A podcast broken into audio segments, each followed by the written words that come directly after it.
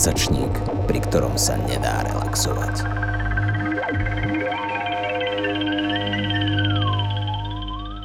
Dobrý večer, eh, vážení hostia, vážené hostky. Dovolte, aby som vás privítal v Romerovom dome v Bratislave. Dnes večer sa stretávame na podujatí Capitalks, čo je sériou eh, verejných diskusí a debát mesačníka Kapitál. Eh, moje meno je David Koroncia, v mene celej reakcie vás vítam. Dnes by som chcel medzi nami na tomto evente, ktorý nazývame Dokáže ekologické hospodárstvo uživiť svet. Chcel by som medzi nami privítať troch dôležitých hostí, z môjho pohľadu veľmi dôležitých a sú nimi Lucia Baľaková, ktorá spolu so svojím manželom Jurajom Baľakom založila sociálny podnik Živá záhrada v Leopoldove, ktorý sa špecializuje na výskum pôdneho mikrobiomu, a tento výskum ďalej vlastne šíri v podobe poznania na workshopoch pre profesionálov polnohospodárov, ale aj neodbornú verejnosť. Vítaj, Lucia. Zároveň medzi nami vítam pani Helenu Patašiovú, predsedkyňu Agrárnej komory Slovenska, ktorá vznikla v roku 2011 v Dunajskej strede s cieľom chrániť záujmy členov a žiadateľov o platby na pôdu. V súčasnosti združuje 642 členov, hospodariacich na 478 tisícoch hektárov.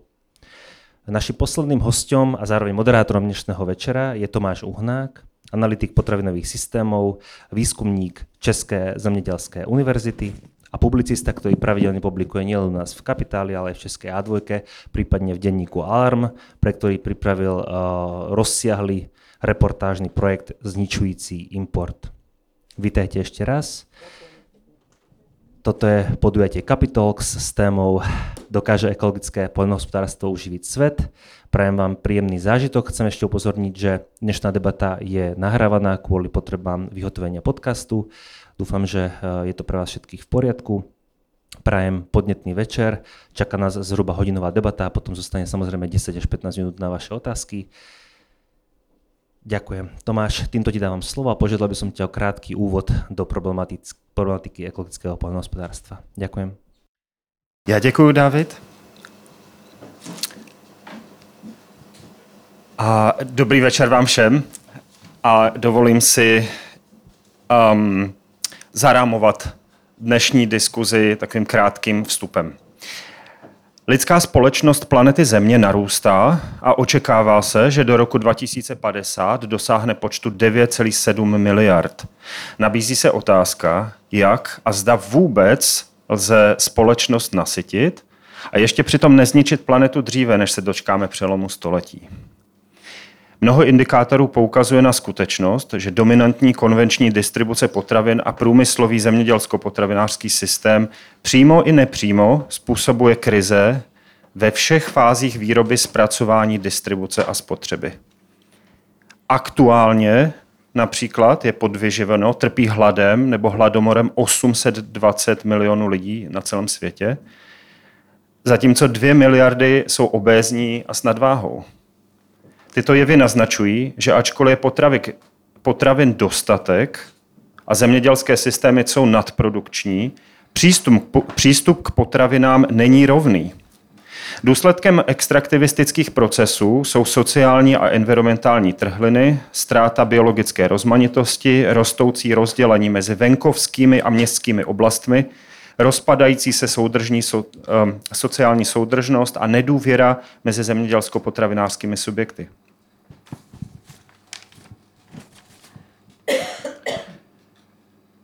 Velikost polí se zvětšuje, ať už z důvodu opouštění farem starou generací zemědělců nebo slučování do větších ploch, což je významnou příčinou úbytku biologické rozmanitosti na evropské zemědělské půdě. Tato zjištění potvrdil Evropský účetní dvůr, což naznačuje, že společná zemědělská politika EU jako systémový nástroj pro plnění mezinárodních závazků dělá velmi málo nebo dokonce nedosahuje cílu stanovených s ohledem na biologickou rozmanitost zemědělské půdy a ekosystému. Například populace ptáků zemědělské krajiny a lučních motýlů se od roku 1990 snížily o více než 30% Důvodem je i nespolehlivé sledování výdajů komise v rámci společné zemědělské politiky na biologickou rozmanitost, přičemž komise a členské státy upřednostňují možnosti s nízkým dopadem. Ztráta biodiverzity zemědělské půdy a zvětšování velikosti polí má také vliv na erozi půdy. Ztráta, půdní vodní, ztráta půdy vodní erozí se má do roku 2050 zvýšit až o 22,5% V současné době tvoří v České republice půdy v některém ze šesti stupňů ohrožení a náchylnosti 53% Na Slovensku toto číslo představuje zhruba 52 erozní ohroženosti.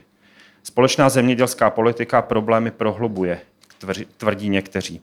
92% nezemědělců a 64% zemědělců se domnívá, že společná zemědělská politika stále nečiní dost pro řešení probíhající degradace životního prostředí a změny klimatu. Ekologické zemědělství vzniklo na začátku 20. století jako reakce na průmyslové zemědělství a dodnes nabízí systémový přístup k šetrnému hospodaření. Podle jedné z definic se jedná o moderní formu obhospodařování půdy bez používání umělých hnojiv, chemických přípravků, postřiků, hormonů a umělých látek. Jeho prioritou je kvalita, nikoli kvantita produkce. Je založená na zásadách etického přístupu vůči chovaným zvířatům, ochraně životního prostředí, zachování biodiverzity šetření neobnovitelných zdrojů, ochraně zdraví populace, ale i udržení zaměstnanosti v zemědělství na venkově. Ekologické zemědělství má legislativní ukotvení a od roku 1994 je integrováno do zemědělské politiky Evropské unie.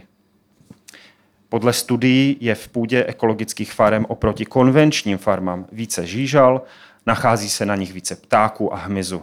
Ekologické farmy uplatňují pestřejší osevní postupy, v potravinách se nenacházejí rezidua pesticidů a výčet by mohl pokračovat. Jinými slovy, ekologické zemědělství prokazatelně přispívá k větší biodiverzitě a kvalitě potravin. Ekologické zemědělství se však nerozšiřuje tak rychle, jak by bylo vhodné a navíc se paralelně rozvíjí i jiné, často úspěšnější modely, které o sobě tvrdí, že jsou příspěvkem ke změně. Můžeme tedy a za jakých podmínek zajistit potraviny pouze z ekologického zemědělství? A existuje vůbec společenská schoda na tom, jakých cílů chceme dosáhnout v rámci výroby potravin a jakými metodami je chceme realizovat? Na tyto a další otázky se zaměříme v této diskuzi. Navážu první otázkou. Na Slovensku jste od sametové revoluce za více než 30 let dosáhli 9,6% zemědělské půdy v režimu ekologického zemědělství. Necelých 10% v režimu ekologického zemědělství. V Česku je to 16 Nicméně v České republice je 85% této plochy ekologické tvoří trvalé travní porosty a podíl biopotravin na celkové spotřebě potravin a nápojů dosáhl pouhých 1,6 Zanedbatel, zanedbatelné množství. Proč je podle vás ekologické zemědělství a spotřeba biopotravin tak nízký? Eh, když bych tu otázku postavil na klasickém volnotržním narrativu, tak není poptávka po biopotravinách u společnosti. Souhlasíte s tímto, že není poptávka po biopotravinách, proto je to číslo Eh, rozlohy ekologického zemědělství tak nízké? A co tedy podle vás eh, spotřebitelé upřednostňují? Co preferují, pokud ne biopotraviny? V současné době obyvatelia uprednostňujú nízké ceny potravy. Treba povedať, väčšina obyvateľstva a 100% obyvateľstva, ktorí by mali záujem o biopotraviny, E, treba povedať, že ani obchodné reťazce nejakým spôsobom neiniciujú alebo nemotivujú polnohospodárov, aby dodávali biopotraviny. Konkrétne máme prípady biomlieko, školský majetok Búšlak, najprv do Česka predávali, potom časť do Raja, ale nebol záujem. Rajom ako spatovateľský podnik sa odvolával, že nemôžu to predávať jogurty a tak ďalej, lebo je to po záručnej e, dobe. Takže, takže prestali a teraz dodávajú mlieko normálne do mliekárne, kde sa nevyrábajú bioprodukty. A ešte aj to treba povedať, že čo sa týka e, ekologického polnohospodárstva, tak samozrejme, že, že je to o mnoho nákladnejšie ako normálne pestovanie, čo sa týka toho, pretože, pretože tam je veľká časť ako ručnej práce na odstránenie burín a tak ďalej. Takže a aj to treba povedať, že zatiaľ, zatiaľ ten trh nežiada moc biopotravín. I keď niektorí teda pestovatelia, čo robia e, špaldovú múku ako do pšenice a tak ďalej, tak aj tá cena u tej múky je o 20-30% vyššia, ako je normálna múka. Takže, takže aj tam sú problémy práve z toho dôvodu. Máme dvoch, troch takých e, pestovateľov, aj máme, ale aj, aj mlyny v Sokolciach a trápia sa teda s predajom, treba to povedať. Děkuji za tu analýzu. E, chcete ještě něco dodat? E, len to chcem dodať, že áno, ešte nižšie percento máme v ekologickom poľnohospodárstve, ako ste hovorili, ale na konci tohto plánovacieho obdobia v strategickom pláne je zakotvené, že do roku 2027 by malo byť aspoň 15% Európska únia na základe spoločnej poľnohospodárskej politiky navrhuje, že dosiahnuť aspoň 25 keď, keď zoberieme, že na Slovensku máme 2 milióny 400 tisíc hektárov poľnohospodárskej pôdy, z toho e, 1 900 tisíc je, je vo využívaní poľnohospodárov na pestovanie a z tej výmery jedna tretina, 660 5000 eh, hektárov je orne, eh, trvalých trávnych porastov. A na trvalých trávnych porastoch treba, aby tam boli aj biozvieratá, lebo trvalý trávny porast, no pre koho? A to v tomto strategickom pláne je to zadefinované tí farmári, ktorí sa s tým budú zaoberať, že majú teda eh, chov na pastve, určité teda e, obdobie musia byť na pastve, tak dostanú vyššiu podporu práve v horských oblastiach, ktorí sa zaoberajú do živočíšnou výrobou. Uh-huh. Děkuji za tu odpověď. Stejná otázka. Eh, po 30 letech necelých, teda slyšeli jsme, eh, že to číslo je ve skutečnosti ještě nižší než těch 10%, které jsem našel. Um, znamená to teda, že si neuvědomujeme dostatečně ty výzvy, eh, které způsobuje průmyslové metoda hospodaření? Ja si myslím, že väčšina ľudí, keby dostala na výber, že či chcú niečo vypestované bez pesticídov a umelých hnojív a niečo, čo, kde boli použité, tak si jednoznačne vyberie to zdravšie. Že ako to máme, ale tiež ako pani Patašieva povedala, cena je naozaj problém. Veľmi sa mi páči, ako hovorí Janko Šlínsky, že potrebujeme mať e, ekologicky, ale za rovnakú cenu ako e, všetky ostatné potraviny. A Myslím si, že to ekologické je extrémne znevýhodnené cez náklady certifikácie. Čiže ako vôbec ani nemôže nejak reálne trhovo súťažiť, že vlastne to, čo máme, nie je trh. A aby sme mali trh, tak by sme potrebovali ako tú nákladovosť nejak zrovnať a myslím si, že dalo by sa to spraviť tým, že keď niekto používa pesticídy, umelé hnojiva, Tie hnojiva majú výroba neskutočnú energetickú stopu, eh, eh, emisnú stopu, eh, tak keby sme to premietli do nákladov, možno cez nejakú daň, tak by sme to vedeli dorovnať a mali by sme už niečo trhovejšie a ľudia by začali mať oveľa vyšší záujem o ekologické potraviny. Eh, to je zajímavé. Um, ještě se chci doptat, eh, ty vyšší náklady pro ekologické zemědělce, vy jste zmínila, že ty certifikace jsou uh, velmi nákladné, tak jenom bych chtěl porovnat tu zkušenost, protože v České republice to je opravdu jako zanedbatelné, zanedbatelná částka, která tvoří tu samotnou certifikaci. Může si ji dovolit opravdu každý a netvoří žádný um, žádný problém ekonomický, tak uh, možná na Slovensku je to jinak? Uh, neviem povedať presne, ale je to čiastka, aj keď malá, a k tomu potrebujeme pripočítať ešte ten čas, ktorý tomu musí uh, polnohospodár venovať. A pri tom všetkom, čomu sa venuje a rizika, aké znáša, tak vlastne e, tá bariéra vstupu je zrazu oveľa väčšia. Aj keď tá samotná čiastka nie je až taká veľká a, a potom tiež s tými, s ktorými sme hovorili, Často sú odradení aj samotným prístupom ľudí, čiže prvá certifikačná sa im vôbec nepáčila, tak si zavolali radšej e, nejakú e, organizáciu z Čiech. E, aj takú skúsenosť som počula alebo polnohospodár bol vyslovene demotivovaný, že oni sa ani nešli pozrieť na pole, že oni chceli vidieť iba papiere. Tak to je totožná skúsenosť ano, od nás. Um, Myslím, že se můžeme shodnout na tom, že ekologické zemědělství je považované za udržitelnější formu zemědělství, prospěšnou pro životní prostředí a zdraví lidí. Co však zbývá odpovědět, je velmi důležitá otázka, kterou bychom si asi mohli klást víc, zda ekologické zemědělství dokáže nasytit evropskou, případně světovou populaci.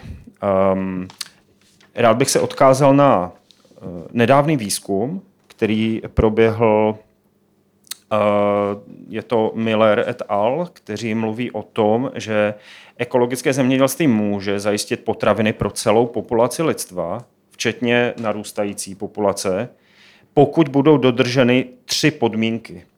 Za prvé, sníží se spotřeba živočišných produktů, to znamená méně masa a eh, mléčných produktů. Sníží se spotřeba jadrného krmiva, takže soja, kukuřice, obilí pro živočišnou výrobu. A omezí se plítvání potraviny, které je dnes na úrovni zhruba jedné třetiny. Jedna třetina všech potravin se vyplývá od eh, prvovýroby až po nás, koncové spotřebitele. Eh, je podle vás tento návrh, který předkládají, nebo ty podmínky, eh, že můžeme realizovat ekologické zemědělství, cel, eh, můžeme tím nasytit společnost. Je to podle vás ale přijatelné společensky a politicky, tyto podmínky? Ďakujem pekne. O to sa jedná, že e, so všetkými týmito troma podmienkami neviem sa stotožňovať Áno, alebo z toho dôvodu, že v rámci Európskej únie, keď sme vstúpili do EÚ, tak napríklad my sme, my sme notifikovali také podmienky, ktoré v susedných krajinách, napríklad Rakúsko, 95% rakúskej výmery je v agroekonomickom hospodárení. A u nás v rámci e, toho, že spoločná poľnohospodárska politika väčšiu finančnú čiastku dáva na hektár, pokiaľ je šetrné hospodárenie s pôdou. Takže a do tej intervencie vstúpilo 11% subjektov. Ale boli to aj také problémy. Nemáme dostatok laboratórií, tam bolo treba certifikovane vyšetriť nielen pôdu, ale aj plodiny pred, pred dodaním na trh a tak ďalej.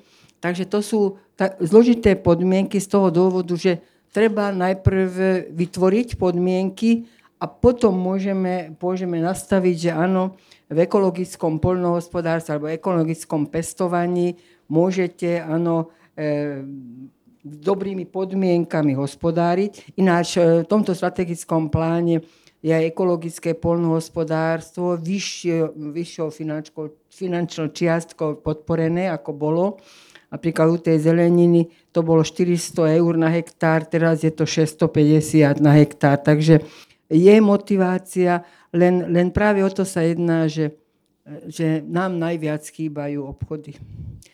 Pult, na, na, na pult, čo by mohli polnohospodári dodať, niekedy áno, obchodné reťazce, dumpingové ceny, dovoz zo Španielska a tak ďalej. Takže, takže to je keby sme my mali vlastné reťazce, vlastnými polnohospodárskymi produktami, tak ináč by to vyzeralo. A e, bolo by potrebné, a to sme už viackrát iniciovali, že aby ten krátky obchodný reťazec, že polnohospodár v regióne do 50 kilometrov školským jedálňam, sociálnym, zdravotným zariadeniam priamo dodával ten produkt. Aby, ano, z toho dôvodu, že pokiaľ ano, sa predá, tak je, sú tam nákupné centra, tam sa odvozí, potom sa doporučí, doručí do, do obchodných reťazcov, takže to je dlhá cesta, nehovoriac o tom, že keď sa to dovezie z Portugalska, to sú tisíce kilometre, takže tam to je ošetrené tak, že aby sa to nekazilo, aby teda v skladoch e, udržalo tú teda e, kvalitu, ale na druhej strane nemá tú chuť, nemá, nemá to čerstvosť. A Napríklad v Dunajskej Lužnej je e, pestovanie jablk. Belgičania sú majoritní majiteľia a jablka, ktoré sa vypestujú u nás, odvážajú sa do Belgicka. A z Belgicka ako na náš trh sa dováža, pretože chuťovo sú naše výrobky o mnoho lepšie, máme slnko, pôdu, podmienky, takže to len, to len tak na Margo, že vždy, keď kupujete, treba sa pozrieť, že áno, kde sa to balilo, kde sa to vyrábalo. Aj tam sa dá zistiť, že či je to domáci producent alebo, alebo zahraničný, no ale u väčšiny ľudí zohráva dôležitú úlohu financie. Um ako z hľadiska tej štúdie by som to tiež štrukturovala úplne inak ako pani Patašiová, že tie vplyvy cez transport e, a napríklad tiež e, e, zakázalo sa, zakázali sa skrmovať zvyšky kuchynského odpadu vlastne po chorobe šialených kráv.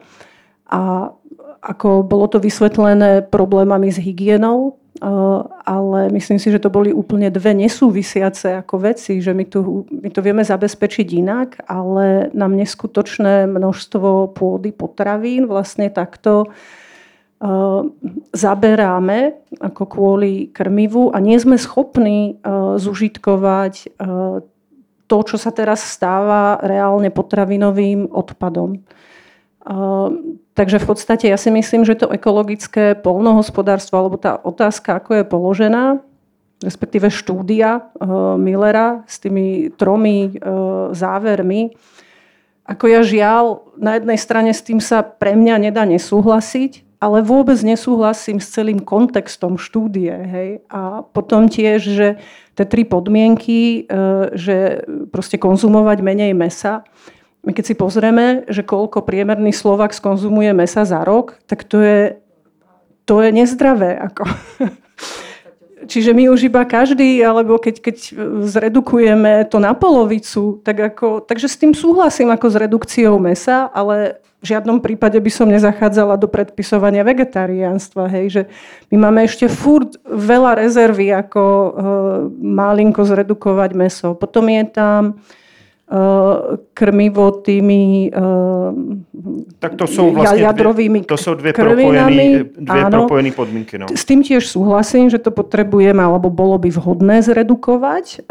Napríklad, teda ja študujem pôdny mikrobióm s pôdnou mikrobiologičkou doktorkou Ellen Ingham a ona presne vidí aj na rozbore trusu, že čím to bolo živené. A my vlastne sme zmenili tú prírodzenú potravu, e, kde, bola, kde v nej bolo oveľa viac vlákniny e, smerom k tým jadrovinám, alebo neviem, jak sa to povie správne po slovensky, jadroviny. No. A, takže aj, aj s tou podmienkou súhlasím. Určite by sme to mali zredukovať. Ešte sa spýtam, ktorá bola tretia? Snížení plýtvání potravinami. A tým no, ste začala. No a a vlastne my máme, ja iba budem ako citovať zo zdrojov občianského združenia Free Food, kde spracovali veľmi pekný dokument e, k plýtvaniu potravinami a, a tam je taký údaj, že, že všetko, čo vyplýtváme, by štvornásobne zasytilo tých hľadujúcich sveta. Čiže ja si nemyslím, že e, nakrmenie populácie je problémom uh, polnohospodárským, ale myslím si, že, je to, že teda vieme dopestovať jednoznačne dosť, ale je to problém politicko-logistický. Ináč by som toľko dodala, že napríklad e, pšenicu alebo kukuricu, čo vypestujeme na Slovensku, 2 milióny 500 tisíc tón pšenice, z toho pred 15-20 rokmi sme 600 tisíc, to aj stále potrebujeme pre, pre mlyny a pečivárske teda e, výrobky. 600 tisíc bolo na krmenie zvierat a teraz vzhľadom k tomu, že nemáme zvieratá, áno, tak v podstate my ten prebytok e, toho obilia chceme vyvážať, áno, ale teraz ukrajinská e, pšenica zohrala veľkú úlohu, takže plné sú sklady a tak ďalej a nevieme sa s cenami porovnať, pretože e, ukrajinská pšenica sa nakupuje za 130 eur, a naša pšenica v minulom roku dobrá cena bola 250 eur, ale tohto roku je 160 eur. A čo sa týka toho hospodárske zvieratá, tak my potrebujeme maštalný hnoj, humusotvorba, tak to vy ste to ne, nedodali. Takže keby sme my mali e, stav zvierat v takom počte, ako potrebujeme vykryť spotrebu obyvateľov, tak by sme o mnoho viac aj krmného obilia potrebovali, ale väčšinou polnohospodári e, jadro dávajú pomenej, ale viac ako siláž, zelené krmenie a tak ďalej. Takže stav zvierat rapidne e, klesol a je to, je to nenormálne, že bravčové meso dovážame v veľkých chladených balíkoch a potom sa to predáva a pritom vieme, že keď sa to upečie alebo vypraží, tak cvrkne, lebo je tam toľko vody. E, Děkuji, že jste upozornila na e, jeden velmi zajímavý problém, který se právě týká toho, že e, na jednu stranu se mluví o tom, že je nutné snižovat počet zvířat kvůli emisím a kvůli, vy jste zmínila, taky dopadům na lidské zdraví v rámci nad spotřeby hovězího masa primárně, nebo masa obecně. Eh, zároveň ale i pro ekologické zemědělství je nutný hnůj. My vlastně potřebujeme podle jedné eh, studie, které jsem viděl pro Českou republiku, tak potřebujeme o polovinu víc hnoje pro zemědělství, než reálně v tuto chvíli máme a souvisí to s tím poklesem stavu zvířat od konce, eh, od konce komunismu. Tak jak vlastně vymanévrovat z této situace? Eh, potřeb... Mm, ta otázka bude spíš na vás. Eh, vy se zabýváte eh, kompostováním. Je skutečně nevyhnutelné mít chlévský hnůj, mít hnůj pro výživu rostlin, nebo si můžeme zajistit jiným způsobem výživu rostlin? No ja, ja sa veľmi teším, že to pani Patašiová spomenula, lebo osobne to pokladám za extrémne dôležité. Uh, mať hnoj uh, pri výrobe kompostu je uh, teda okrem zdroja dusíka a nejakých tých živín, je to tiež zdroj určitej časti mikrobiómu Čiže pokiaľ chceme vyrábať naozaj kvalitný kompost na regeneráciu pôdy, čiže nedodávať kompost ako živiny alebo hnoj ako živiny, to je v podstate škoda, ale zhodnotiť si to biologicky a dodávať e, očkovaciu látku, ktorá nám lieči pôdu, tak e, ten hnoj je extrémne dôležitý. A Spomenula by som, že teraz sme v rámci e, NPPC, e, Výskumný ústav pôdoznalectva a ochrany pôdy, robil prieskum obhospodarovania pôdy Slovenska. A ako najväčšie prekážky hospodárenia s pôdou nám vyšla administratíva, legislatíva a majetkoprávne vzťahy pôdy. A, a špeciálne pri chove zvierat vlastne to máme v tom, že e, nie sme sebestační, dovážame meso a ten dobrý hnoj nám ostáva v zahraničí, ako keď to tak môžem povedať. Že, že to je ako fakt škoda. Ako tie zvieratá sú extrémne dôležité a keď teda dovážame meso, tak by bolo dobre dovážať aj hnoj. Ja viem, že to je ako absurdná myšlienka, ale ako tak to je. Uh, vy už jste vzpomněla, že Evropská komise v rámci strategie Farm to Fork, z vidlí na vidličku, dá se přeložit, um, stanovuje unijní cíl dosáhnout 25% ekologického zemědělství, ploch e, zemědělské půdy v režimu ekologického zemědělství do roku 2030. Je to podle vás realistické dosáhnout tohoto cíle, když my už jsme v podstatě na začátku tou první otázkou narazili na to, že společnost úplně biopotraviny nepreferuje z různých důvodů. Pokud chceme zvýšit plochy zemědělské produkce ekologických potravin, je nutné minimálně zdvojnásobit trh s biopotravinami nebo minimálně nějaké způsoby netržního odbytu. Je to podle vás realistické? Nebo co by, co by, eh, co by se muselo stát, aby se toho cíle dosáhlo? Treba povedať, že eh, na Slovensku sa koncentruje pôda do pár majiteľov, takže to, a zatiaľ žiadne nariadenie nič nehovorí, že ten, ten podnik má, to, čo ja viem, z toho 25 tisíc hektárovej výmery 20% ekologickom poľnohospodárstve pestovať. Lebo tam sú aj také predpisy, že pokiaľ v rámci podniku jeden, jedna dedina, tak tam pokiaľ bola ekológia, tak to vyhovuje, ale nemôže to byť, že na jednej dedine časť e, pôdy je v ekologickom a druhá časť nie je. Takže to potrebuje kataster. Ale, ale nemotivuje to. Nemotivuje to, to pestovateľov. A teraz je to najhoršie, že napríklad aj dneska sme hovorili ministrovi, že pokiaľ stavy hospodárskych zvierat nejakým spôsobom nenarastajú, tak všetky tie e, biznis e, subjekty, finančné skupiny, ktoré sa dostávajú k pôde, oni väčšinou sa venujú polnej kultúre, pestujú 4-5 druhov rastlín a žiadna špeciálna rastlina výroba, nič, ani zvieratá, zamestnávajú pár ľudí, moderná technika, technológia vykoná prácu a ekonomicky sú silnejší ako, ako tí, ktorí sa zaoberajú schovom zvierat, lebo stále menej je polnohospodárstve ručnej práce. Ľudia nemajú, nemajú záujem pracovať na úseku živočišnej výroby, tam ťažko sa hľadajú ľudia.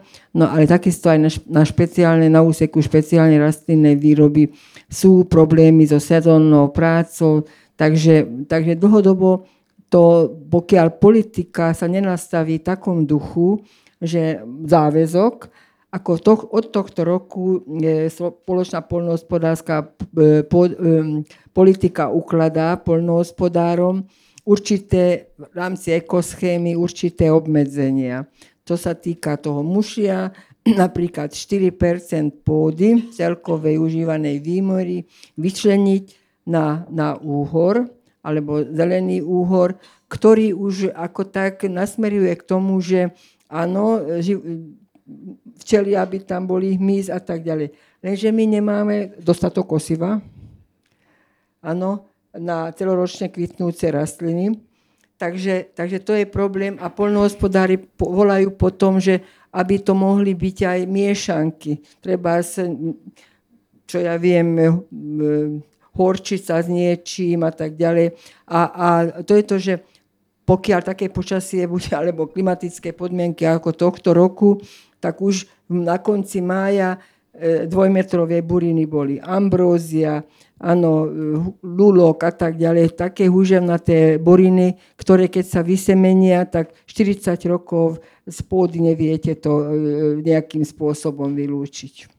A na druhej strane ešte aj to treba povedať, že už sú určité obmedzenia, napríklad poľnohospodári musia e, striedať plodiny, nemôžu dva roky po sebe pestovať tú istú rastlinu, ale, ale e, musia to teda striedať. E, vzhľadom k tomu, že teraz dosť napršalo, tak sú oblasti, kde je voda, takže už, už sa obávajú toho, že v rámci dotácie na tú výmeru nedostanú podporu a tak ďalej. Takže vždy tá klíma zohráva úlohu v tom duchu, že prináša nové veci, ku ktorým sa treba prispôsobiť a tak ďalej. Takže, takže ja si myslím, že tá ekológia vnúci našich vnúkov.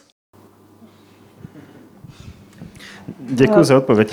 Já vám s dovolením tu otázku položím znova, trošku jinak. Um, máme tady nějaký unijní cíl, který by chom teoreticky měli mít vlastní i bez Evropské unie eh, v rámci těch eh, velkých problémů, kterým čelíme.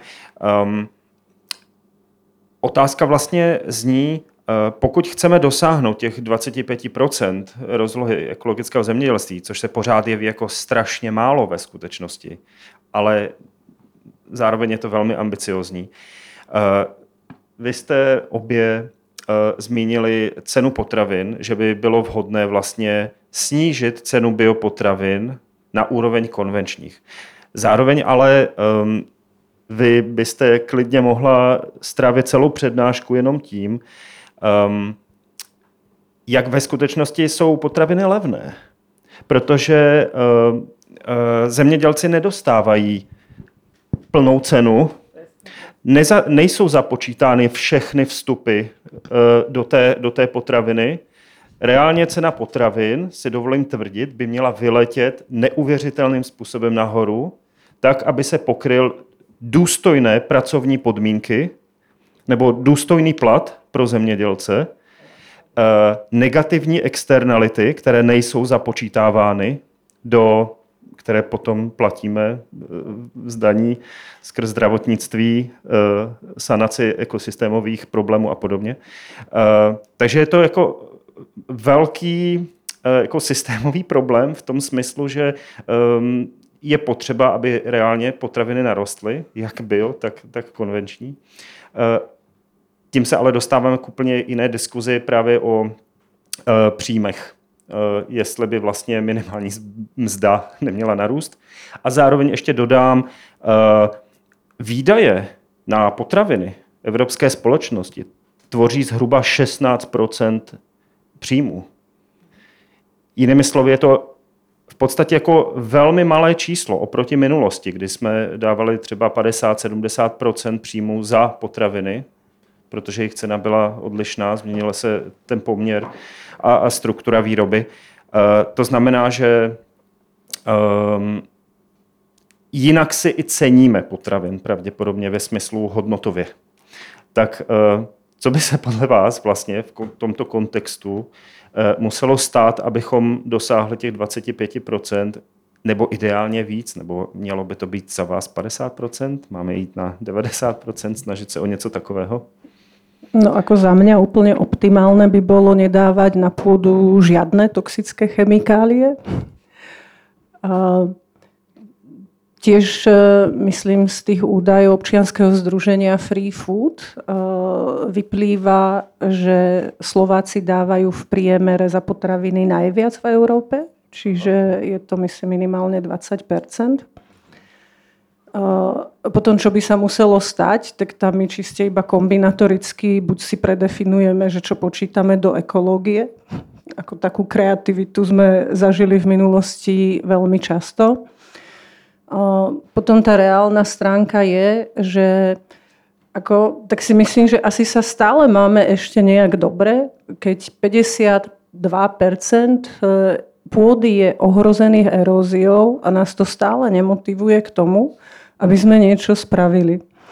A, a máme zákon o, o ochrane pôdy, ten ale zatiaľ nevyužívame tak, ako by sme mohli. Čiže ako za mňa, keď máme niekde eróziu a máme tu na 52% ako plochy, tak to sú ako keby prví kandidáti na nejaké nápravné opatrenia. A teda nie, že by museli hneď e, platiť nejakú daň alebo pokuty, ale možno nejakou postupnosťou, teda, že, že najprv sa dovzdelať, e, a aby teda zaviedli opatrenia, aby do budúcnosti zabránili erózii. To treba povedať, že teraz v strategickom pláne je to povinnosťou polnohospodárov, ktorí hospodária svahovitosťou nad 7 stupňov, tak nemôžu širokoradé e, rastliny pestovať, len teda e, hustoradé, pšenicu a tak ďalej. Nemôžu kukuricu, nemôžu zemiaky, nemôžu slnečnicu.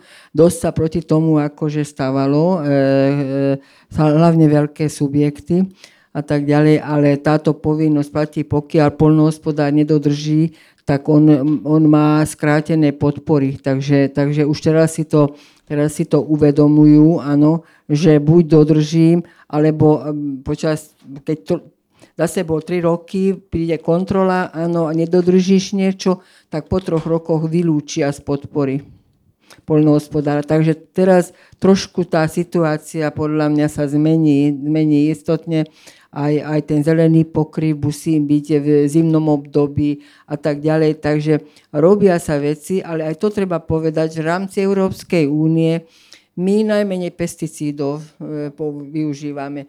Belgicku a vyspelých členských štátoch tam o 100% vyššia je, áno, E, pesticídov ako e, teraz potreba a tak ďalej, ako u nás. Takže teraz Európska únia prikazuje o 50% znížiť. Takže nech znížia najprv tie krajiny, ktoré majú nad priemerom, až potom tie krajiny, ktoré majú také percento, ako máme aj my. A čo sa týka ešte dovozu z tej Ukrajiny, no tam z Ukrajiny ani neviete, že, že aké či potraviny, či základné suroviny, aké majú zloženie, koľko majú v sebe pesticídov, chémie a tak ďalej. Takže tam, tam e, my sme ohrození v tomto duchu a treba povedať, že pokiaľ fakt e, sa niečo neurobí, tak, tak budeme mať aj ďalšie problémy.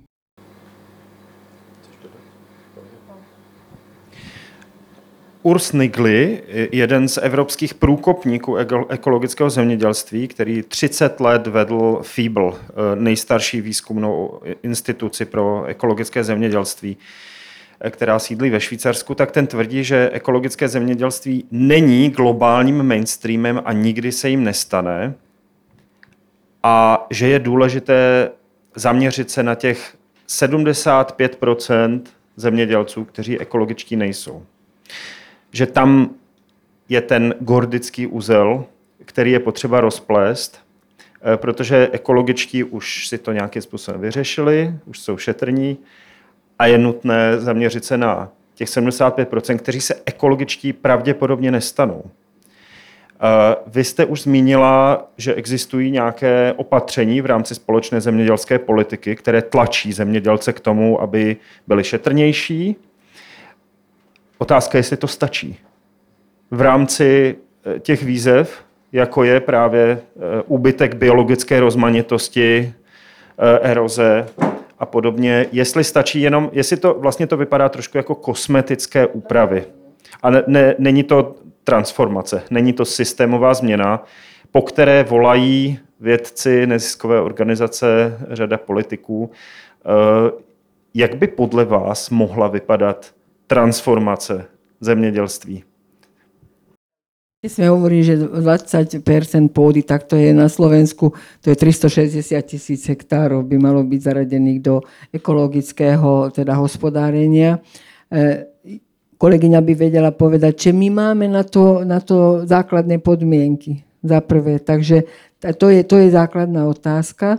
Ano, a v ďalšom kroku treba povedať, že ten polnohospodár, pokiaľ on počíta, ekonomicky musí rozmýšľať, ale na druhej strane aj to musím povedať, že sú zeleninári, ktorí napríklad žihlavu vymáčajú a s tým, ako e, rastliny e, postriekajú, lebo vedia, že molice a tak ďalej, že, že nemusia postrekovať, není to finančne také náročné. Takže my práve, že by sme potrebovali, e, aj kolegyňa hovorí, že také materiály, alebo by som povedala, nie postreky, ale možnosti, ktoré teda musia výskum vyvíjať, že čo by sa dalo nahradiť. E, napríklad teraz mednaté, mednaté pesticídy ťažko sa nahradia, tak teraz áno, ten glyfosát zase je povolený na 10 rokov a tak ďalej. Takže, takže treba povedať, Niečo sa nedá pestovať bez pesticídov, alebo musia byť na to podmienky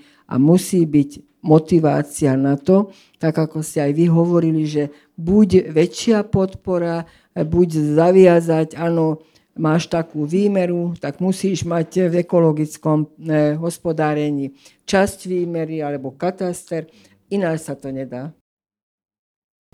Děkuji za tu odpověď. Lucia? Mm, No, myslím si, že ako ten taký tlak e, na pokračovanie v konvenčnom hospodárení s pôdou je veľký. Ako veľa, veľa poradcov alebo predajcov vlastne oni, oni neustále klopú tým polnohospodárom na dvere a dajme tomu aj keď chcú regenerovať pôdu, tak im podsúvajú vždy znova nejaké produkty a tvrdia, že ale bez tohto to nepôjde. A my na jednej strane máme eh, v tej stratégii a v pláne a v cieľoch eh, zvýšiť podiel ekologickej výroby, ale z môjho pohľadu to nie je sprevádzané, presne ako pani Patašiova hovorí, eh, osvetou, ako to spraviť. A za mňa napríklad fungicídy vieme nahradiť vynikajúco, a to je ten prístup doktorky Ellen Ingham, tým, že v pôde e, budujeme e, e, prospešné pôdne huby. Hej? Podporujeme prospešné pôdne huby. My v momente, keď dáme prvý fungicíd, potlačíme ich, tak zrazu ostane celý systém nechránený a prvé huby, ktoré prídu, sú plesne. Oni iba tak čakajú. Proste spóry sú všade, ale či sa im podarí presadiť, závisí presne od sily toho e, ekosystému. Čiže e, a to je samozrejme šťastí problém, ale z, veľké, z tej druhej je to príležitosť. Ten problém to je kvôli tomu, že vybudovať prospešné pôdne huby trvá trošku dlhšie je dobré mať kvalitný kompost, ktorý má nejakú biomasu, prospešný húb. To trvá tiež dlhšie ako, ako nejaký odpadový kompost a je dobré, keď polnohospodár kompostuje sám. Čiže rozhodne si myslím, že by nám pomohlo mať taký nejaký repozitár všetkých opatrení krokov, ktorými vieme nahradiť aj fungicídy, aj mednaté fungicídy, a toto je niečo, do čoho sa až tak neinvestuje. Ale tí polnohospodári, čo chcú, si to našli a vedia o tom a používajú to.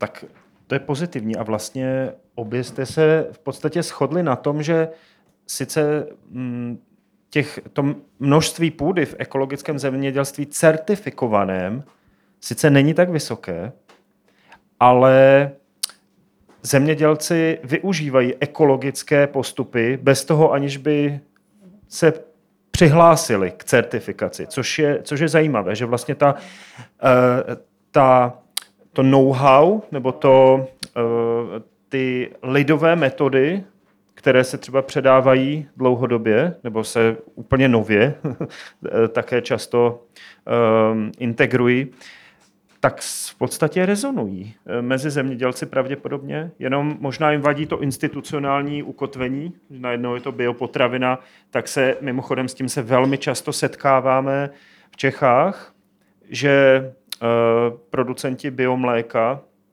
nebo biomasa nebo i bělozeleniny se často stydí za to, že dělají bio, protože uh, nechtějí vysvětlovat, co to, co to je spotřebitelům, kteří se na to pořád, pořád ptají, nechtějí mm, jako, uh, vysvětlovat ty, ty principy a uh, nebo se ke spotřebitelům typicky dostane biomaso bez toho označení, protože jatka, posledně jste mi řekla, že na Slovensku není žád, nejsou žádná biojatka.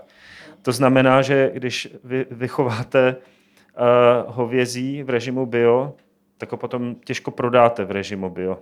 Takže tu nadhodnotu z toho nezískáte. Takže um, asi problém těch, um, na, těch různých infrastruktur, které na sebe různě narážejí a se nepodporují vzájemně.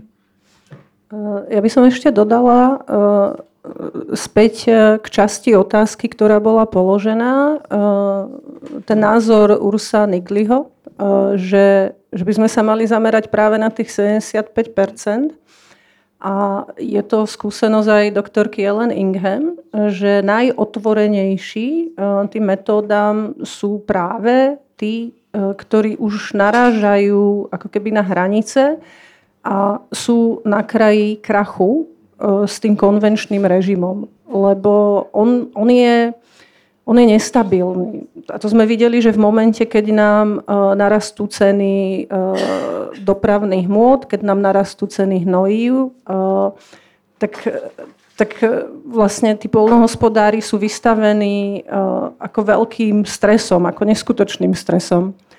A, a práve tie sú príležitosťou potom uh, sa zamyslieť nad niečím iným. Proste, že ja si myslím, že tú debatu nevyhráme cez používanie, nepoužívanie pesticídov, lebo pre mnohých je to tá posledná záchranná barlička a nevedia si predstaviť, ako bez nej kráčať.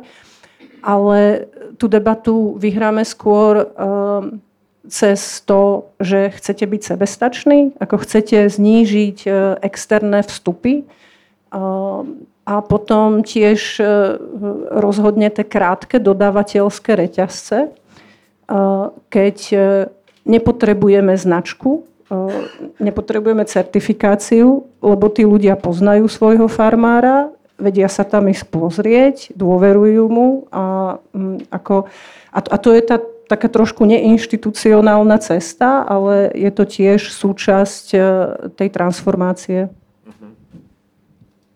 Děkuji za tu odpověď.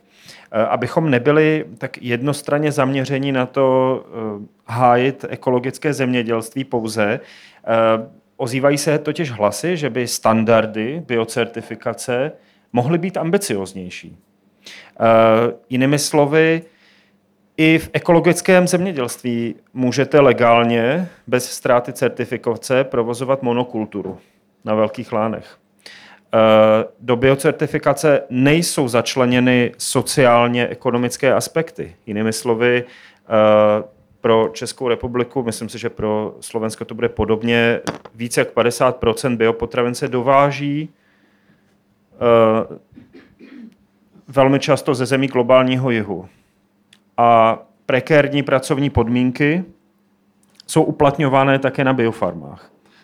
Tak otázka je vlastně, jestli ve skutečnosti to, co jsme si dali na ten piedestal, jako ten mm, nejkomplexnější, nejzajímavější, respektive nejšetrnější model zemědělství, jestli ve skutečnosti je nejšetrnější. Jestli právě třeba fenomény, jako je regenerativní zemědělství, jako je agroekologie, eh, jako je teď nově, nový trend eh, syntropické zemědělství, eh, mám pocit, že svým způsobem jakoby válcují ekologické zemědělství, protože jsou, eh, protože uh, obsahují nadstavbové elementy oproti ekologickému. Za těch 30 let, co máme ekologické zemědělství, mám spíš pocit, že se jde cestou výjimek. Nejsou bioosiva, nemáme tohle, takže jakoby ty vlastně v praxi nebo v materiální realitě se ty standardy trošku ohýbají často. Tím nechci říct, že se používají uh, syntetické hnojiva a pesticidy v ekologickém, ale uh, nevím, jestli lze tvrdit, že to je ten nejšetrnější model dnes už. Co si o to myslíte? Myslím si, že takou trošku smolou ekologického polnohospodárstva je práve to, že bolo zregulované a napísalo sa, že, že čo sa môže a čo sa nemôže. A vlastne ekologické polnohospodárstvo má, myslím, neviem, vzniklo nejako pred 80 rokmi ako, ako reakcia na uh, zelenú revolúciu, uh, používanie pesticídov. A vtedy bolo jednoznačne pokrokové. Uh, bolo to v časoch, keď si veda myslela, že pôda je neživá a medzičasom aj vďaka e, DNA sekvenovaniu, vďaka nášmu vlastnému ľudskému mikrobiomu sme e, posledných 15-20 e, rokov vlastne prešli ako takou malou revolúciou, si myslím, v prístupe aj k nášmu zdraviu a pochopeniu toho, že ako úzko súvisí s našim vlastným mikrobiomom a potom že vlastne ten pochádza z pôdneho mikrobiomu. Čiže pôdny mikrobióm je dôležitý. A, takže ten ekologický polnohospodár vlastne, mm, kebyže nie je zakonzervovaný e, nejakým rámcom a certifikáciou, a je vlastne má, má ten blízky vzťah k pôde a sleduje ju, tak to je môj osobný názor, si myslím, že by tak prirodzene ako pokračoval uh, smerom, že, že rieši, že ako keby prejde z toho nastavenia uh, negatívneho, že ja nebudem používať toxické chemikálie a dostane sa do pozitívneho nastavenia, že navyše, lebo to je to iba nastavenie, že ako, ako bojovať, nebojovať s chorobou, ale to ešte, ne, že my máme v podstate nie zdravotníctvo, ale chorobníctvo. Hej? A začne teda riešiť ďalej tú otázku, že čo ďalej pre zdravie pôdy. A, a potom je to v podstate jedno, hej, lebo, lebo my e, si myslím, strácame príliš veľa času e, diskusiou a bojovaním medzi e, ekológiou, regeneratívou, agroekológiou, conservation agriculture a, a tých názov je do 10, si ich môžeme vymysleť.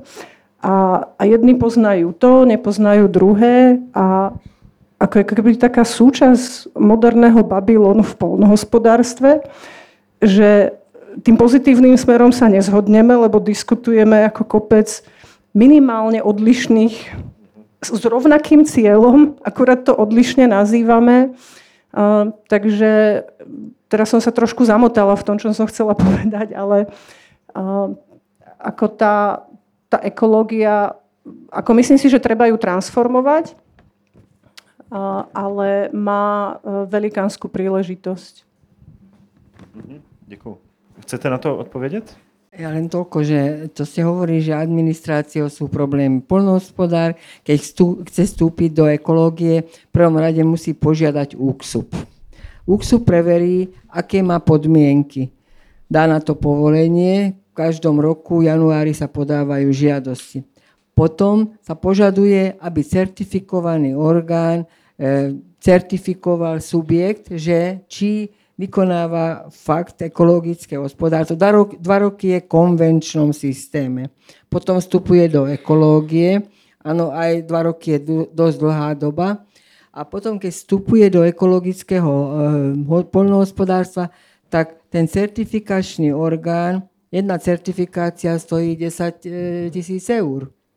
A potom v každom roku, však na Slovensku máme len dve certifikačné orgány, a každom roku ten certifikačný orgán vydá certifikát, že to je bioprodukt a tak ďalej. Tak to, a teraz obchodné reťazce, stále na to naviažem, teraz donútili poľnohospodárov, zeleninárov, ocinárov, aby teda mali e, global gap, sa to volá, že takisto sú, sú subjekty, hlavne z Českej republiky, oni sú lacnejší ako naši. Áno, ten global gap sa jedná o to, že ten e, pestovateľ musí preukázať celý systém pestovania, ale tam musí aj, aj ochranu, musí aj bezpečnosť práce, musí aj e, požiarné veci a tak ďalej, ktoré nesúvisia priamo s polnohospodárstvom. A ten polnohospodár, pokiaľ nedostane ten, ten global gap, tak obchodný reťazec nechce od neho nakupovať. A potom stávajú sa aj také prípady, že áno, e, polnohospodár dodá napríklad, viacerí už mi takto hovorili, dodá reďkovku, áno, vo februári, marci do obchodného reťazca, áno, a on vie, že tú reďkovku s čím viaže, zavezuje, áno, a on za dve hodiny sa vráti do toho obchodu a zistí, že, že ináč balenia reďkovka má označenie vyrobené na Slovensku. Takže oni potrebujú len toľko e, do Slovenska produktov, aby vedeli dať na to, že áno, vyprodukované na Slovensku a pritom to bolo dovozové. Blížíme se eh, k času, ke konci času, který by nám, nám byl vymezen pro tuto diskuzi. Um, já položím poslední otázku, která je trošku uh, smutná, řekněme, ale myslím, že nám to uh, otevře snad uh, potom ještě nějaké dveře pro zakončení. Minulou středu byl europoslanci a europoslankyněmi v hlasování odmítnut takzvaný protipesticidní legislativa. Byla to jedna z klíčových cílů strategie Farm to Fork, snížit o 50% používání pesticidů do roku 2030. Uh, evropští europoslanci to odmítli, tento cíl. Pro některé je to v podstatě konec projektu Farm to Fork v rámci Green, Green Dealu, Eh, protože kromě toho, že eh, tento cíl vyloženě odmítli, tak řada dalších cílů se neplní v podstatě tak, jak by se měla, včetně teda toho navyšování 25% ekologického zemědělství. To velmi pomalu eh, tohleto vyloženě narazilo na pesticid, pesticidovou agroloby. A Někteří jsou naopak velmi nadšeni z tohoto vývoje, protože tvrdí, že zvítězil zdravý rozum eh, nad zeleným šílenstvím. Eh, zajímalo by mě v rámci nové vlády, eh, kde se angažujete, jak vypadá současný stav na ministerstvu zemědělství nebo půdohospodárstva myslím, že to vy to máte ještě rozdělené, ne? že máte zemědělství a půdo, eh, půdohospodárstva, že máte vlastně dvě ministerstva, každé se věnuje, je to, je to společné? Jedno, jo. Dobře, dobře, tak to se omlouvám. Uh, jaké jsou priority nového ministra? A uh, bude, nebo těší se on z tohoto vývoje, nebo je v depresích teď leží, že evropští poslanci neschválili tento cíl, o který by se mohlo opřít. K tejto téme sa nevyjadril, takže to, to neviem, neviem, ani, ani dotaz na to nebol. Tak jedine, čo je v rámci programového vyhlásenia vlády, sú tam ano, krátko, stredno a dlhodobé priority. V rámci krátkodobých je e, pôdu zadefinovať ako národné bohatstvo. My to v ústave nemáme, máme ako tovar, takže aj takto sa s tým aj zaobchádza. Áno, a e, chcú ako legislatívny e, systém vytvoriť na to, aby sa nadmerným špekulatívnym a tak ďalej e, obchodom zabránilo, pretože napríklad však poznáme aj Rakúsku, Maďarsku, ako je ten zákon o pôde, tam nemôžu kupovať finančné skupiny pôdu, pokiaľ ne, ne, sú väčšie dialenosti ako 50 kilometrov. Takže u nás, viete, teraz práve pražská firma 13. zapísali vklad do katastra ako majiteľia, kúpili pôdu za 60 centov meter štvorcových a už e, o dva dní ponúkli hospodáriacím tom katastri za euro 60. Takže vyložene sa s tým obchoduje, áno, a ľudia sú neznalí problematiky, pretože tie firmy oslovujú tak, že máš 5 hektárov, tak oni ho ponúkajú, že 20 tisíc eur. Ale ten vlastník si neuvedomuje, že to je na 5 hektárov, nie, že, že ja za jeden hektár. A potom je plač, potom chodia, stiažujú sa, ale tam oni berú aj notára, všetko, všetko je tak urobené, že s tým sa nedá nič robiť. A to je najhoršie, že my tomu žiadne zábrany nedáme, aj, aj to, že priemyselné parky sa tvoria na dobrých orných pôdach, ďalší problém. A čo sa týka toho, my má, nemáme vytvorený rizikový fond, my nemáme, nemáme e, také veci, a to už ako pôdu som spomínala, ale e, v rámci, v rámci kondicionality a ekoschém sú tam zadané také, také záväzky, ktoré v našich podmienkach sú nesplniteľné. Takže tie treba prehodnotiť, i keď, e, keď hovoríme, že kto je skutočný farmár, E, teraz je tam zadefinované, že musí mať príjem z polnohospodárskej činnosti minimálne 30 A teraz, teraz práve bránia sa, lebo aj banky už vlastnia veľa pôdy. Lebo keď polnohospodár bere úver, založí sa pôda, Áno, a banky sa takto dostávajú pôdám, takisto predajcovia strojov a tak ďalej. Takže oni teraz sú vylúčení, lebo oni majú e, tržby vyššie z iných činností a nie z polnohospodárskej činnosti. Takže ja si myslím, minister je ústretový, e, treba povedať, že v rámci investícií alebo pre mladých farmárov, čo sú podmienky na paušálnu podporu, to sú tiež e, také veci, ktoré mladí farmári v niektorých prípadoch e, sa zavezuje práve v ekologickom e, poľnohospodárstve sa zavezoval, nenaplnil teraz, on dostane 35 tisíc eur, tedy keď zahájí svoje podnikanie a ďalších 15 tisíc môže žiadať po 36 mesiacoch, keď už splnil to, čo zavezoval.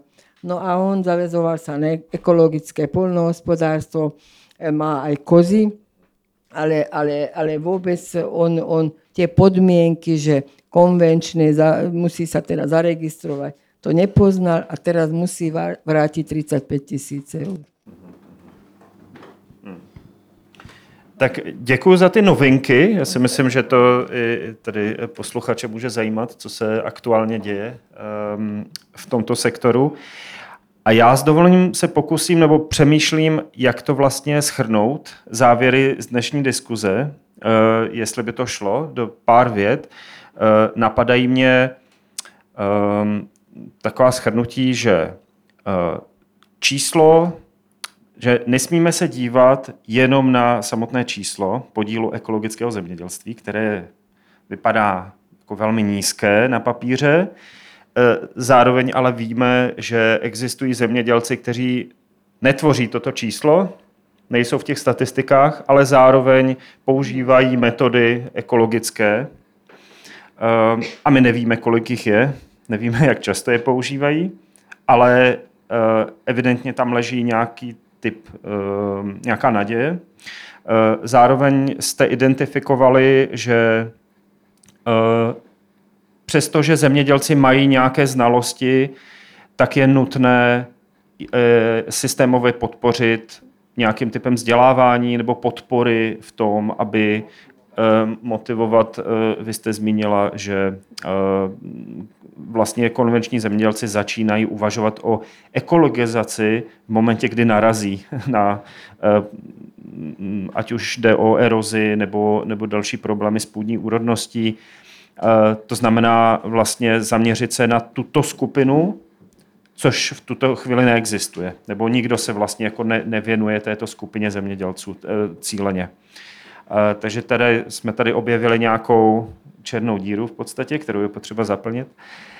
A nějak systémově a ještě přemýšlím nějaký takový highlight z toho, co jste říkali.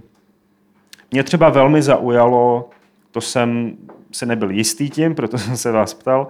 Uh, I kdybychom teda jako společnost se dohodli na tom, že chceme být víc nenutně vegetariáni nebo vegani, ale chceme snižovat konzumaci masa, tak přesto potřebujeme hnůj na to, abychom vypěstovali i vlastně e, veganskou stravu. De facto můžu to takhle jako, dá se to takhle e, říct vlastně?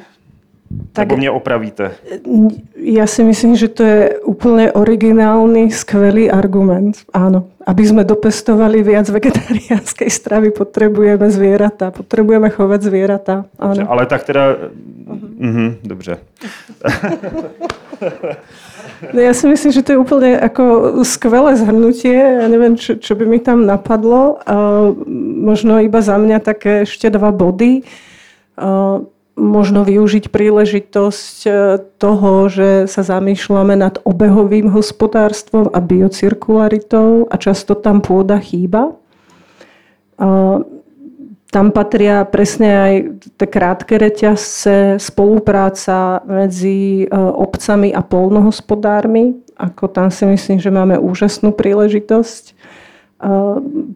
Poviem iba úplne krátku skúsenosť dnešného dňa, keď nám prišlo na návštevu 27 detí materskej škôlky s ekologickou výchovou, kde učiteľky pred 12 rokmi začali učiť deti, ako separovať odpad a deti učili doma rodičov. A vlastne rodičia prišli na to, že mesto nič nemá. A že často tie zmeny, a toto sa týka aj kompostovania, ako tá, tá príležitosť na zmenu často tkvie v úplne ako nečakaných uh, uh, ako zákutiach našej spoločnosti je velikánska. Čiže to jedno, biocirkularita, kde pôda je základom a mala byť aj cieľom, zdravá pôda, lebo bez nej je to základný produkčný faktor vlastne celá energia, máme ju vďaka pôde. Keď je zdravá pôda, máme oveľa väčší výkon fotosyntézy. Vďaka fotosyntéze máme energiu. So zdravou pôdou vieme zvýšiť výkon fotosyntézy 5-násobne. A, a, a potom tú druhú príležitosť vidím aj v tom, že, ako, hm, že čo robí Európska únia je jedna vec, ale hm, ona ako my furt máme ešte množstvo príležitostí robiť veci tak, ako chceme my. E, že, že nebyť taký zaviazaný tým, samozrejme e, zaviazali sme sa k niečomu a to potrebujeme splniť, ale byť kreatívny a byť, e, hm, alebo hm, neviem, či sa tak spolknúť ako k takému obrodeniu, lebo tá pôda je to naozaj bohatstvo a my s ním tak momentálne e, nezaobchádzame. Tak e, já si myslím, že to je skvělá koncovka. E, je tady i nějaká naděje. Vy jste mluvila o tom, že půda teď může požívat nějaké nové ochrany, jako společně sdílený statek, nějaký commons, a to je rozhodně pozitivní. Tak já bych velmi rád tímto poděkoval za vaši, um, vaše uh, investici, to zamýšlení se do uh, těchto velkých otázek. Uh, já jsem se rozhodně mnohé dozvěděl, nové. Doufám, že i pro vás to bylo přínosné a dám teď prostor pro vás. Eh, pokud vás v průběhu diskuze napadly nějaké otázky nebo byste chtěli něco okomentovat, tak eh, teď je vaše příležitost. Tak eh, prosím. Ďakujem za diskusiu. Ja mám niekoľko otázok, asi možno aj niektoré zabudnem, ale aspoň, aspoň niektoré. Uh, myslím, že vy ste to spomínala, taký ten super prístup, že ako uh, zlepšiť uh, tú distribúciu aj tých lokálnych potravín bolo akoby neviem teda, či legislatívne prinútiť potom kupovať tie miestne školy a miestne nemocnice, neviem, akože proste tieto lokálne veci, kupovať tie, uh, kupovať tie veci z ekologického hospodárstva. Um, aj, aj viete, že ako, ako, ako lobisticky na to, alebo ako, ako to legislatívne presadiť, alebo boli vôbec také snahy, alebo to sú len také sny, alebo ako si to mám predstavovať? Ja si osobne myslím, že, že žiaden pokrok e, nikdy neprišiel od vlády, že vláda alebo osvietený panovník, ja neviem, Lincoln podpísal uh, slobodu otrokom, až keď bol k tomu donútený. Takže si myslím, že je to o tej, o tej lokálnej osvete, spájaní sa. A, uh, ja si osobne nemyslím, že sa to dá legislatívne vynútiť. Ako mu musí... Ale, ale nedieje sa niečo, akože nediejú sa nejaké kroky. To si myslím, že bude pani Patašiova toto vedieť lepšie zodpovedať. Bol návrh na založenie, teda taký návrh, regi- regionálne odbytové strediska. A v rámci kraja, že by boli v rámci kraja dve maximálne, s tým, že všetci producenti by dodávali do toho skladu motivoval by sa ten dodávateľ, že, že dá, e, čo viem, dá, dá, bolo na to plánované aj do štátneho rozpočtu, že 10 eur, neviem teraz na osobu, alebo nejak tak, ale to isté je, že aj školy boli motivované, alebo v pláne to bolo, aj sociálne zariadenia, že pokiaľ že varia pre 100 ľudí, tak 100 krát 10 eur dostanú na toho, na toho človeka, pre ktorého varia školy, sociálne zariadenia, ale nebola na to politická vôľa. Tak, a to, bolo, to bolo lebo Aj, aj to treba povedať, že, že polnohospodári nechcú sa združovať. To je najhoršie. Pritom tak majú ekonomickú silu, pokiaľ by sa združovali, pretože by vedeli aj spoločne predávať, spoločne nakupovať, aj osiva a tak ďalej. Veľmi ťažko sa to ako, e, aj, aj osveta sa ťažko robí, ale pokiaľ by ako štát chcel, aby sa to založilo, tak treba aj to motivovať. Prečo sa nechcú združovať? Lebo Možno je, taká si ťažká otázka, ale... vzájomne nedoverujú jeden druhému ani. To, lebo, lebo takto poviem, že už voľa, kedy boli, e, boli odby, odbytové organizácie výrobcov. A práve, práve to bolo v ovocinárstve, že ten, ktorý, e, ktorý teda založil a boli tam členovia, tak on takisto pestoval také isté druhy zele, e, ovocia ako ostatní. A teraz na konci roka E, tí, ktorí boli členovia, napríklad dostali čerešne, teraz veľmi ano, e, sú oblúbené naše čerešne a e, títo, čo, dá, čo dodávali, dostali na konci roka priemernú cenu, poviem, euro 60. Ale ten producent, ktorý on založil, alebo on, on, on ovládal to odbytovú e, druženie, a on, keď videli na nástenke, že oni mali priemernú cenu 2,80, tak potom veľa vystúpilo práve z toho dôvodu, že tam nemôže byť e, zainteresovaný človek, ktorý aj pestuje. Takže mal by, bo, by byť to nezávislý, mal by byť podnikateľ, ktorý, jemu je to, však v Taliansku takto funguje, Viete, že na konci roka majú určitú cenu nákupnú, na konci roka potom, čo majú ako zisky a tak ďalej, tak sa to prerozdeluje. Takže tá dôvera pomaly sa buduje, no neviem, či sa k tomu dospejeme z toho dôvodu, že ten štátny rozpočet teraz je dosť ako úzkostlivý. A poľnohospodári platia ešte dane, platia vlastníkom nájomné, v susedných krajinách sa neplatia dane z pozemkov, takže Áno, nie sú zdaňované dotácie, u nás sú aj to zdaňované, takže viete, keď hovoríme o konkurencii, tak musíme mať všetci rovnaké pravidlá, tedy môžeme hovoriť o konkurencii. Ďakujem. Ďakujem, že môžem doplniť tú vašu prvú otázku. Existuje systém na Slovensku pod PPAčkou, je to školské ovocie, a tento systém zabezpečuje, že polnohospodár, keď si podchytí školy v danom okruhu, tak má príspevok podľa toho teda, že čo dodáva.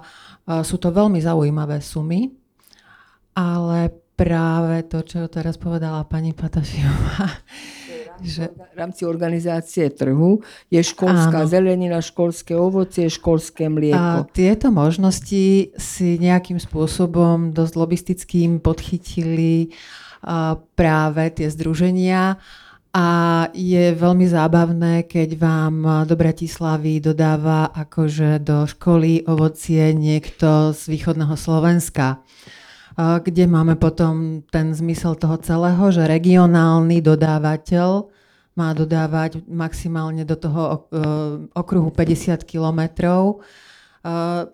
E, toto stratilo celé, celé význam. E, ja som teda spolnohospodár, ja, ja som to za tých polnohospodárov, takže viem to z vlastných skúseností, že takýmto spôsobom to funguje.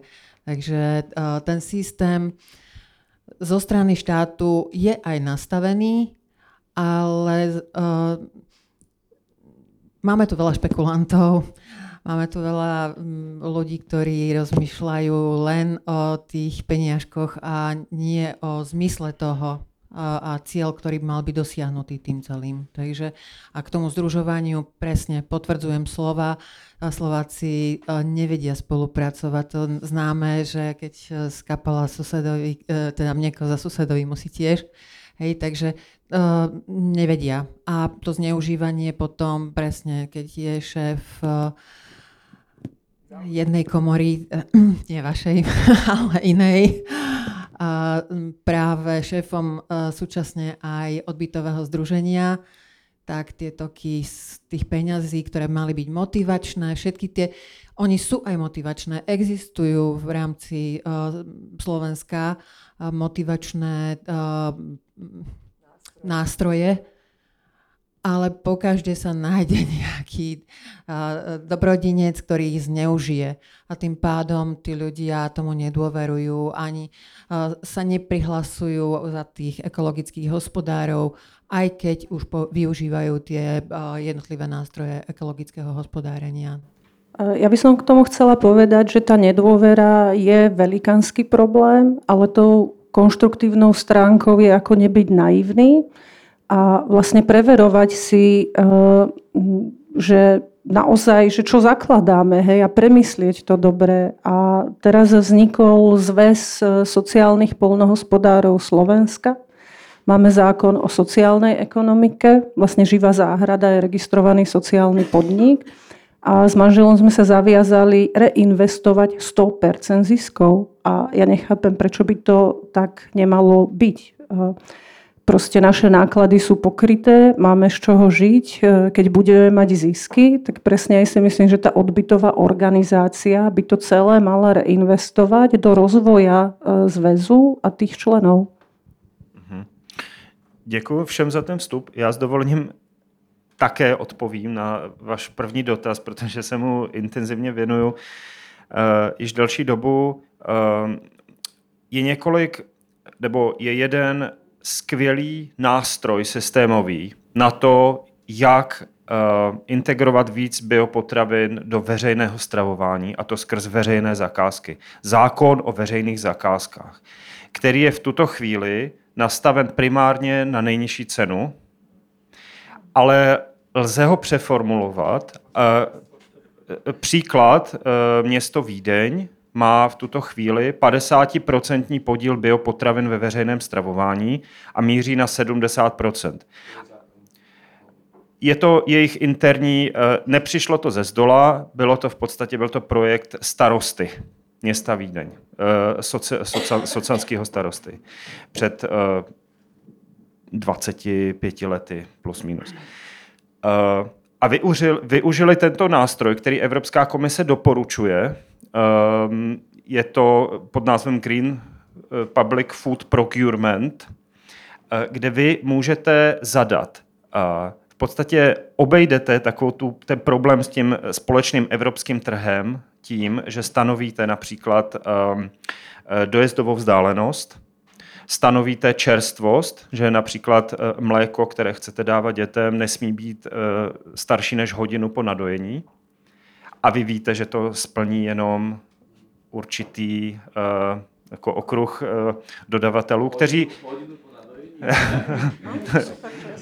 to, pardon, to je jenom příklad. To není, to není, to není, to není přímo v těch standardech města Vídně, ale mají, mají asi sedm různých okruhů uh, standardů, které využívají typicky taky město Řím. Tam ten okruh mají definovan 50 kilometry eh, v okruhu Říma. A ty potraviny, kromě toho, že musí být bio, tak ještě musí pocházet ze sociálních družstev.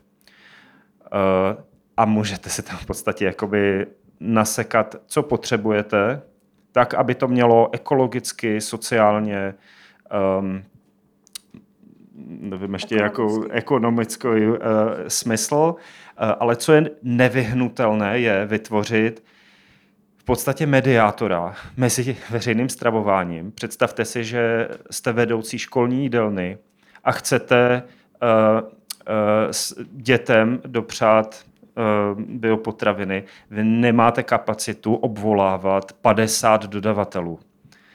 Tady na mrkev, tady na zelí, tady na jablka. Je potřeba vytvořit infrastrukturu pro to, aby zemědělci mohli dodávat do nějaké jako ideálně asi družstevního mezičlánku, od kterého se potom budou dál uh, veřejné stravování um, odebírat. Uh, Jinak úplně nesouhlasím s tím, že legislativně se ta cesta není legislativní. Tohle se dá, ten zákon o veřejných zakázkách lze využívat na lokální úrovni, na úrovni jednotlivých institucí nebo krajů. A e, v České republice teď zkoušíme zavést e, povinný desetiprocentní podíl pro veřejné stravování, kam samozřejmě spadají i e, vězení, armáda, policie a celý tento sektor. Je to ohromný sektor a za mě je to třeba ten nevyužitý potenciál pro biopotraviny. Trh, my jsme reálně narazili na limity trhu, kolik se dá prodat skrz trh nebo dostat do společnosti skrz tržní principy biopotraviny, ale veřejný stravování představuje opravdu jako systémový příspěvek jako k radikálnímu navýšení produkce biopotravin nebo spotřeby biopotravin, ale ten problém, na který narážíme, je ten, že sice i školy chtějí třeba eh, biopotraviny, ale nejsou ti zemědělci, eh, třeba v daných krajích. Takže eh, ta, ta poptávka začíná být vyšší, než je ta nabídka. Takže je v Čechách, v Čechách. No. Tak jenom tolik. tak, posuneme se dál. Ano. Keď môžem, lebo vy mi veľmi nahrávate tým, čo hovoríte. Uh, ja som z Mestského polnohospodárskeho podniku a Lucka to tu dnes spomenula pred chvíľočkou, že začať treba u detí, lebo je to stále všetko len o tých ľuďoch a ich hlavách a, a treba ich stále vzdelávať a je neskoro na stredných školách začínať s tým, že uh, čo je to eko, čo je bio, aký je medzi tým rozdiel, čo je to regeneratívne, alebo ako, akokoľvek to nazveme. A keď ste povedali, že poptávka je vyšší a nie dodávateľov, tak ja vám poviem príklad za nás. Pred dvoma rokmi bol nadbytok jablk, nadúroda jablk. A my sme v rámci toho ponúkli 50 školám v Bratislave sme ich obvolali, sme im písali maily riaditeľom a učiteľom, že v rámci environmentálnej výchovy môžu prísť k nám na družstvo, my im venujeme uh, svoj čas, ukážeme, ako sa pestuje, čo treba s tými stromčekami robiť, čo všetko sa tu dá pestovať, aké odrody, ako sa rozoznávajú, ako sa strihajú stromčky, proste environmentálnu výchovu zabezpečíme my miesto tých učiteľov. Deti z druhého stupňa môžu v rámci toho dňa, keď budú u nás, si nazbierať koľkokoľvek jablk a my im to dovezieme do škôl. My, na naše náklady. A tu sú teda väčšinou Slováci. a typnite si, koľko škôl prišlo? Tu bola správna odpoveď. 0 z 50 škôl bratislavských zadarmo. Ponúkli sme environmentálnu výchovu. Takže kde je tá spoločnosť? E, my sa tu bavíme o niečom. Aké, aké boli ich dôvody, alebo prečo si myslíte, že to takto dopadlo? Že na to vôbec časovo? Reagovali, alebo... reagovali tri školy. Jedni povedali, že oni si mysleli, že my im to dovezieme. Akože Už nazbierané. Nazbierané. Bez tej výchovy. Bez tej výchovy. Hej.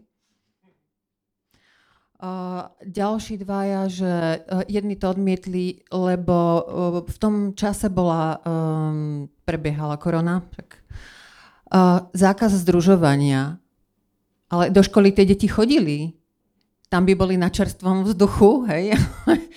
Nejaký proste zákaz združovania a tretia škola uh, zavolali uh, a nejak sa nezorganizovali, neprišli nakoniec. Takže z 50 bratislavských škôl.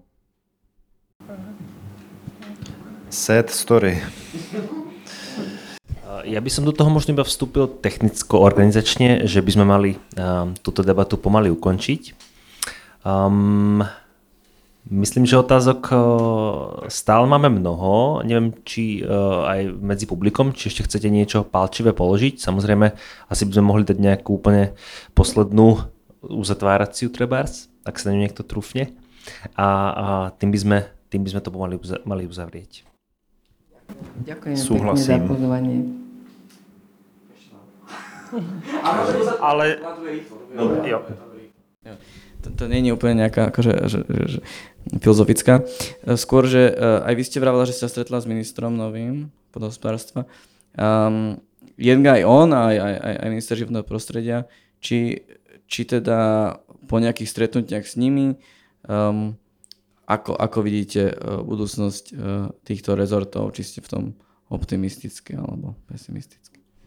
prvom rade pozitívne hodnotíme, že ministerstvom životného prostredia konečne sa stretli, pretože štátna ochrana prírody s takým balíkom finančnými prostriedkami disponuje a na druhej strane e, to není vidieť.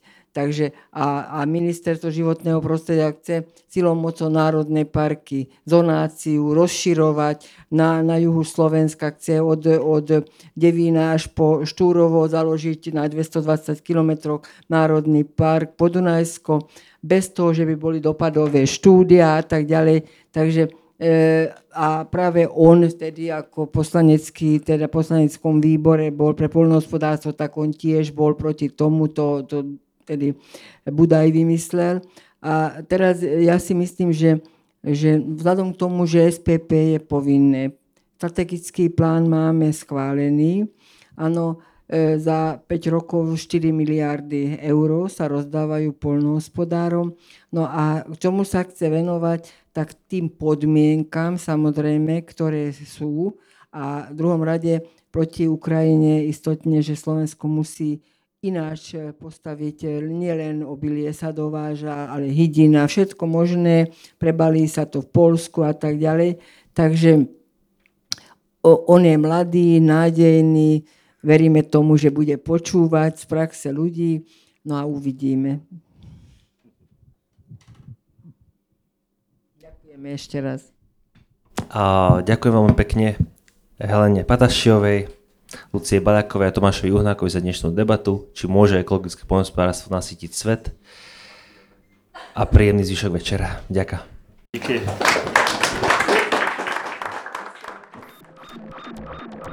Počúvali ste Capitalx, podcast angažovaného mesačníka Kapitál, ktorého vznik podporila Rosa Luxemburg Stiftung so zastúpením v Českej republike. Viac článkov nájdete na webovej stránke www.kapital.noviny.sk, kde nás môžete podporiť napríklad objednaním predplatného.